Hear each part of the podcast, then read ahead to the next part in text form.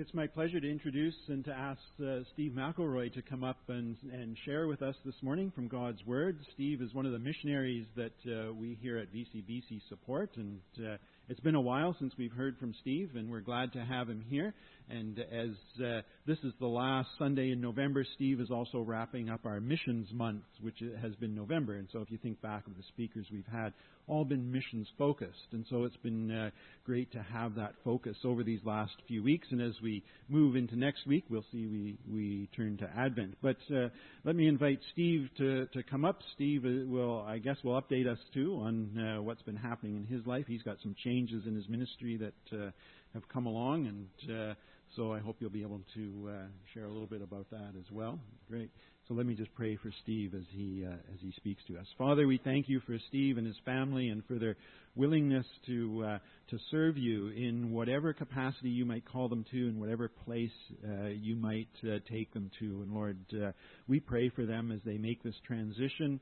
Lord, that you would guide them, you'd support them, you'd undergird them, you'd keep them strong through this uh, through this change that's uh, that's come in life and ministry. And Lord, uh, I pray that you would uh, uh, give him confidence and boldness to speak your word plainly and clearly to us today. And may we have hearts that are open to receive it. We pray in Jesus' name. Amen.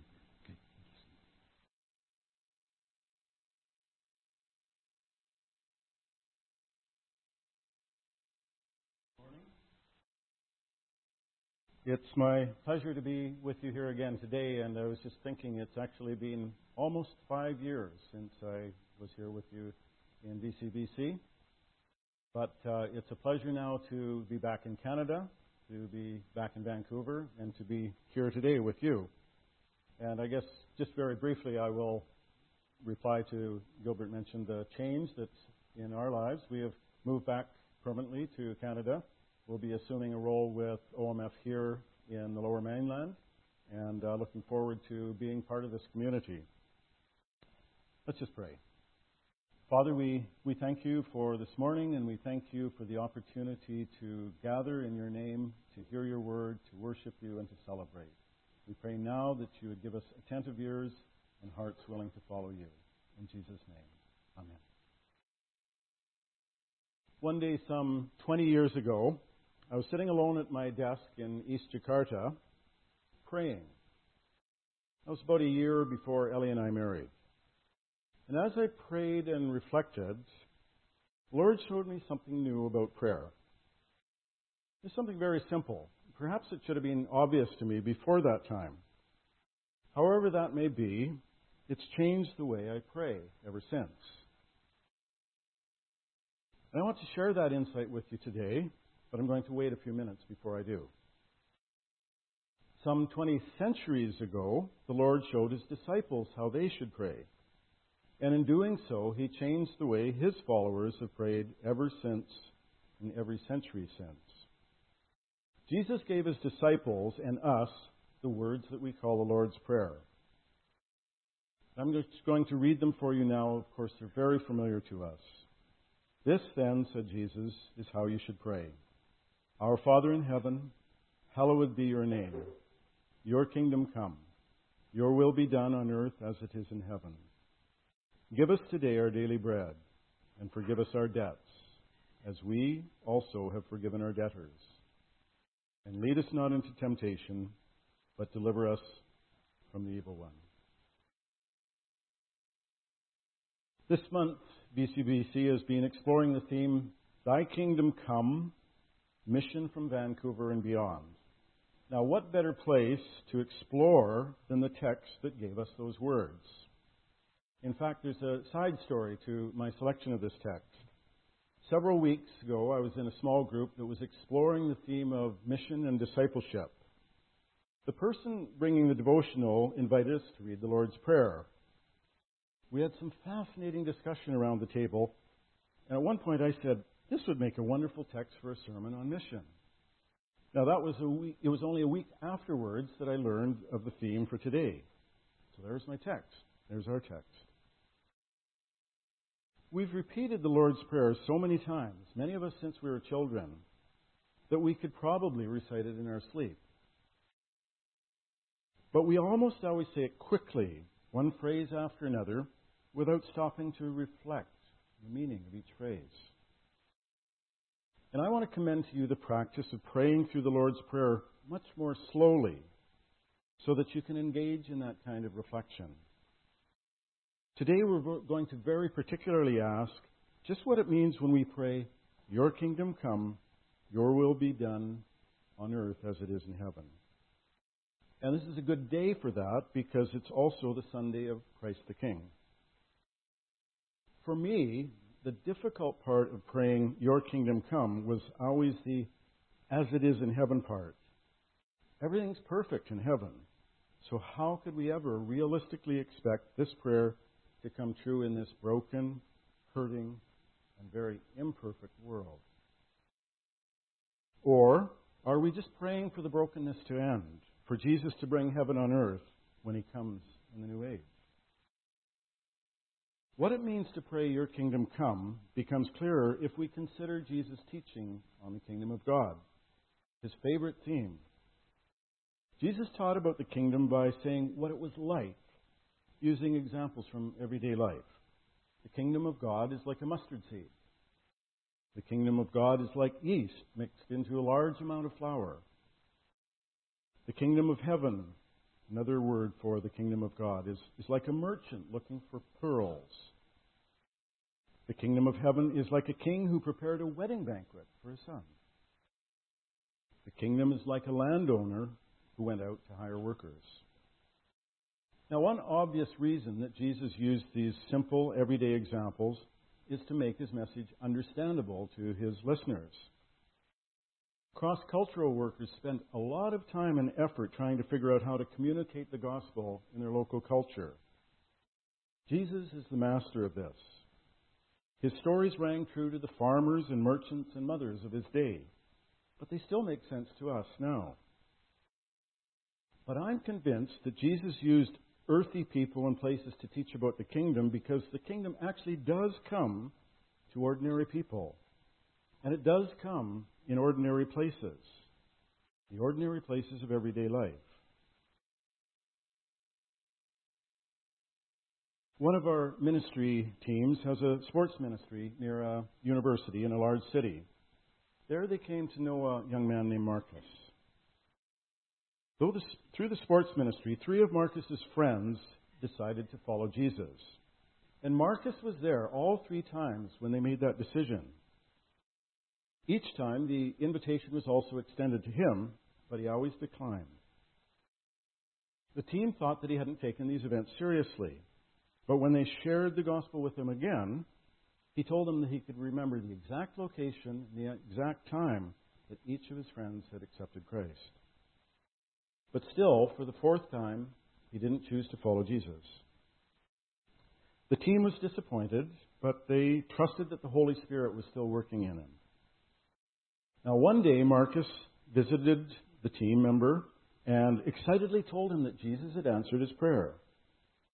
The team was surprised and told him that those who follow his will will always see their prayers answered.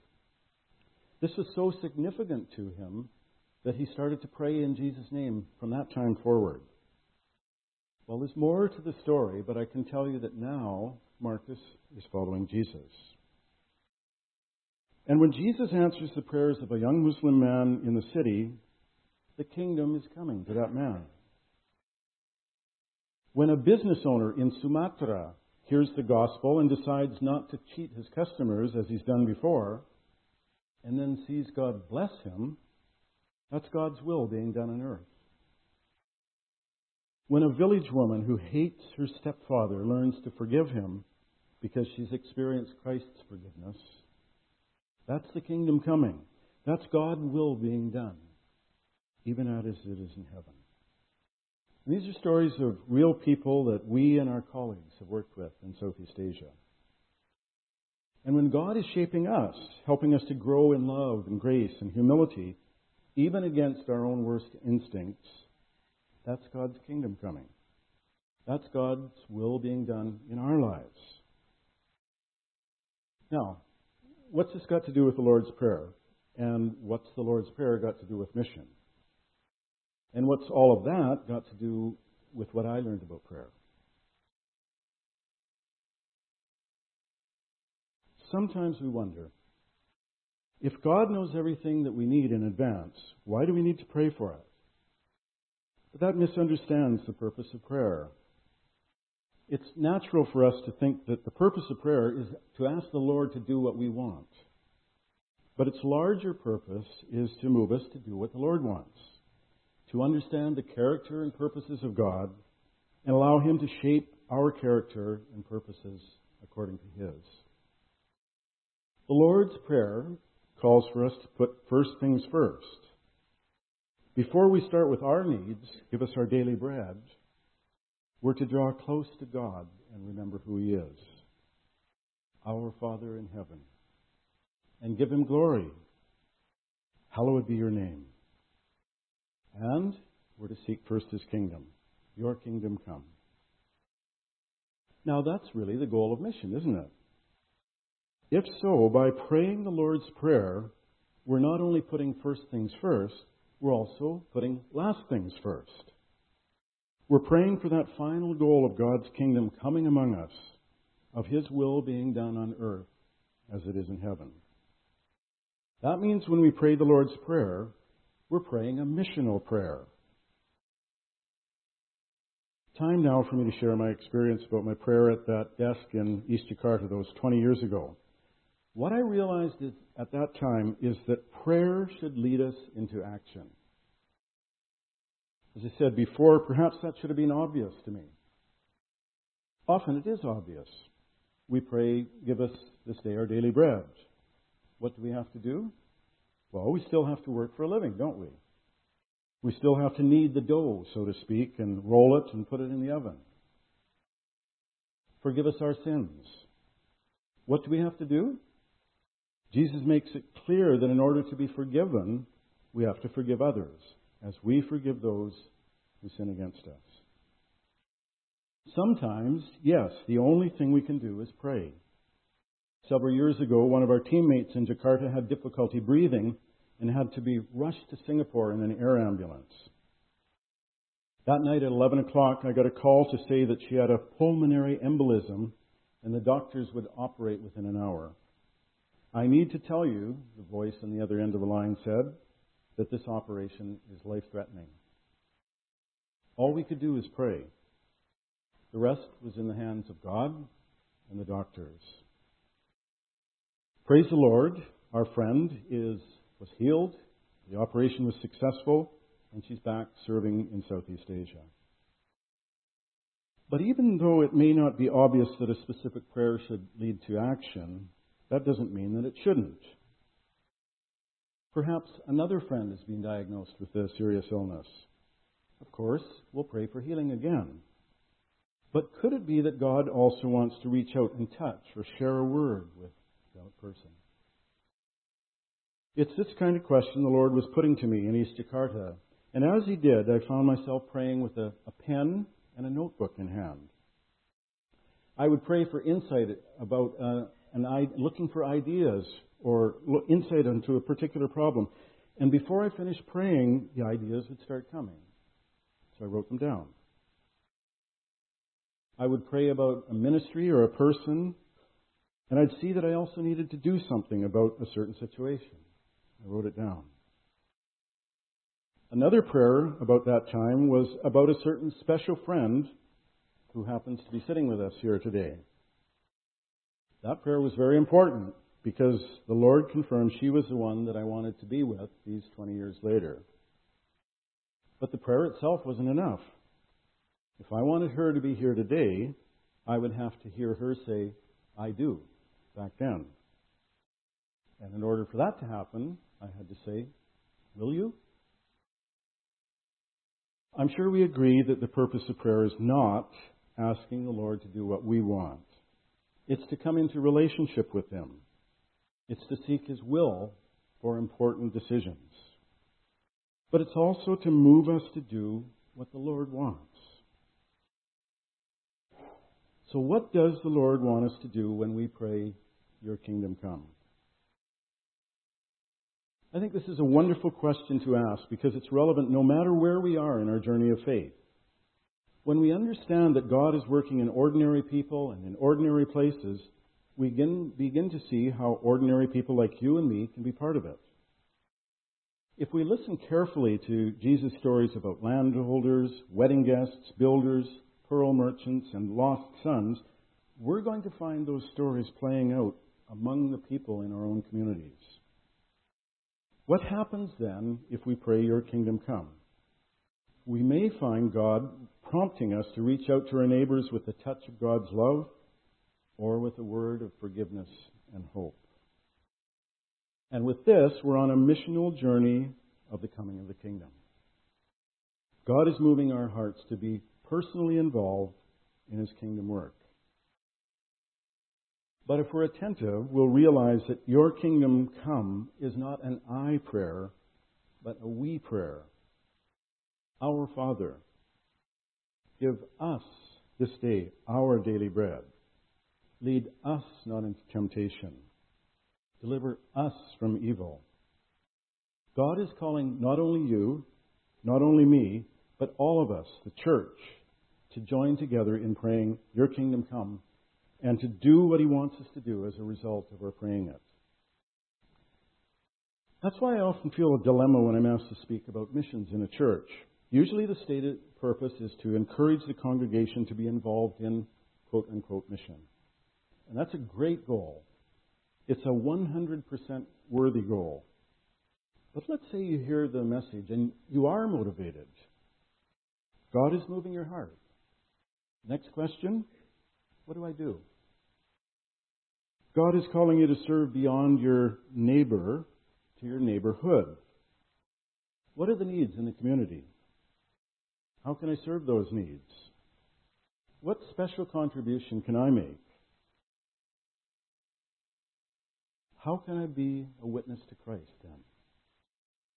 Or you've begun to understand the Lord's heart for millions of people in other parts of the world who have never heard the good news of Jesus. What can I do about it? Where do I start? What we can see from all of these questions is that we can't do the work of missions alone. We need to learn and explore and to try things together. The we and our of the Lord's Prayer is the church. And by the church, I mean local communities like Vancouver Chinese Baptist, but also the whole body of Christ worldwide. And that is a very large we. The challenge for the church is not only to call its people individually to be involved in mission, but to provide support and training and a channel for them to live out their calling when they respond. And that particular challenge falls to the leaders of our churches. The good news is, is that we have that very large we of the whole body of Christ. That means that we can work together not only within the church, but between churches and with other organizations that have experience with local and global missions. BC, VCBC has been doing that, and I celebrate the partnership that we in OMF have had with your church through so many years. Now it's especially encouraging to see you preparing to sell, send Melanie to the Philippines. None of us has all of the answers or all of the pieces of the puzzle. We need to keep learning about local mission. We need to keep learning about global mission. Organizations like mine, who are already experienced in taking the gospel cross culturally, we're still learning. We're continually trying to understand more about the people we serve, about their culture, and about how to be more effective in ministry. So we all need to keep praying, Your kingdom come together, and ask the Lord what He would have us to do. Via the BC, BC website, I listened to the sermon from last week's English service. Lessons learned from 12 spies. What a great message. David Gotts invited you, when you hear God's voice, to trust the Lord in taking a simple step forward in serving Him. Now, today, to complement that, I'd like to conclude by suggesting what kinds of steps you could take, particularly if God has you thinking about cross cultural mission. Local mission, global mission are both valid and necessary, but I'll share from the global perspective because that's what I know best, and because the need is still so great. In OMF, we talk about six ways to reach God's world. Actually, the number of ways is unlimited, but these six are like headings for a whole range of practical steps that we can take, starting from where we are right now. First, we can simply learn more about mission. Let the wise listen and add to their learning, and let the discerning get guidance. Proverbs 1, verse 5. Read a book, missionary biography, or an introduction to world missions. Take a course such as Kairos or Perspectives. Browse the web to learn about other countries and people groups. Go to Missions Fest. Attend a seminar. Go to the booth. Ask lots of questions. Bring home a brochure or three. Bring home a prayer guide. Number two, pray. Your kingdom come. You can make a difference in Indonesia, in China, in Turkey, anywhere in the world by praying right here. Pray for the missionaries supported by VCBC. Ask for their prayer letter. Subscribe to prayer material from a mission organization. I brought some samples with me today, and if you'd like to see them, just say hello. Pray as you hear the news for Christians being persecuted by their faith. Join or start a missions prayer group. And, of course, you can go. Number three is the big one, where you leave Canada to take the gospel to another culture. But you, before you make a major decision, you can look and see first. Try a short term trip. We have a team going from BC to Taiwan to teach in a summer camp for children. Just think how much bubble tea you could have if you came along. There's many, many other short term opportunities. Or a vision trip where you travel a bit more and see a country and the work of different teams in different locations. You can go for a longer time as a student, a professional, or even as a business owner. There are many, many opportunities, and it's easier to get started than you might think. If you don't go, you can send others to go. That's number four. VCBC is doing a lot in sending. If you personally are not yet involved, you can support a missionary financially. You can write them, stay in touch, encourage them. You can store their belongings when they leave, or help with practical matters when they return home. At various times, people have blessed my family by finding us a place to live, providing a car, hosting us when we were traveling, and in many other ways.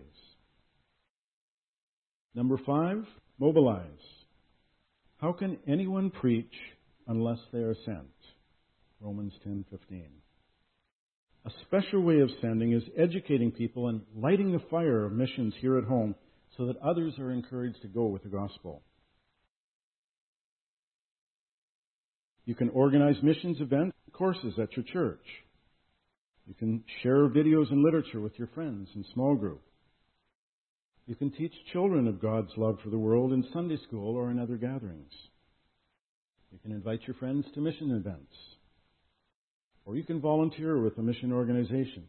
We're always looking for people who are passionate about missions and want to be involved, especially young people. Lastly, number six, welcome. The world is beating its way to our door, especially here in Vancouver. We can welcome newcomers, befriend them, show them our city. We can make friends with international students. We can teach them English and help them adapt. We can invite them to a small group and introduce them to the wonderful scriptures. So when we understand that there are many ways to serve, suddenly mission becomes more accessible. And if God's been tugging at your heart, these are some very practical ways you can start. And if you're interested, I have a little brochure that talks about these six ways and some of the things we've been talking about today. Your kingdom come. Your will be done on earth as it is in heaven. It's an awesome prayer, isn't it? It's a missional prayer. It covers everything God wants to do in this world.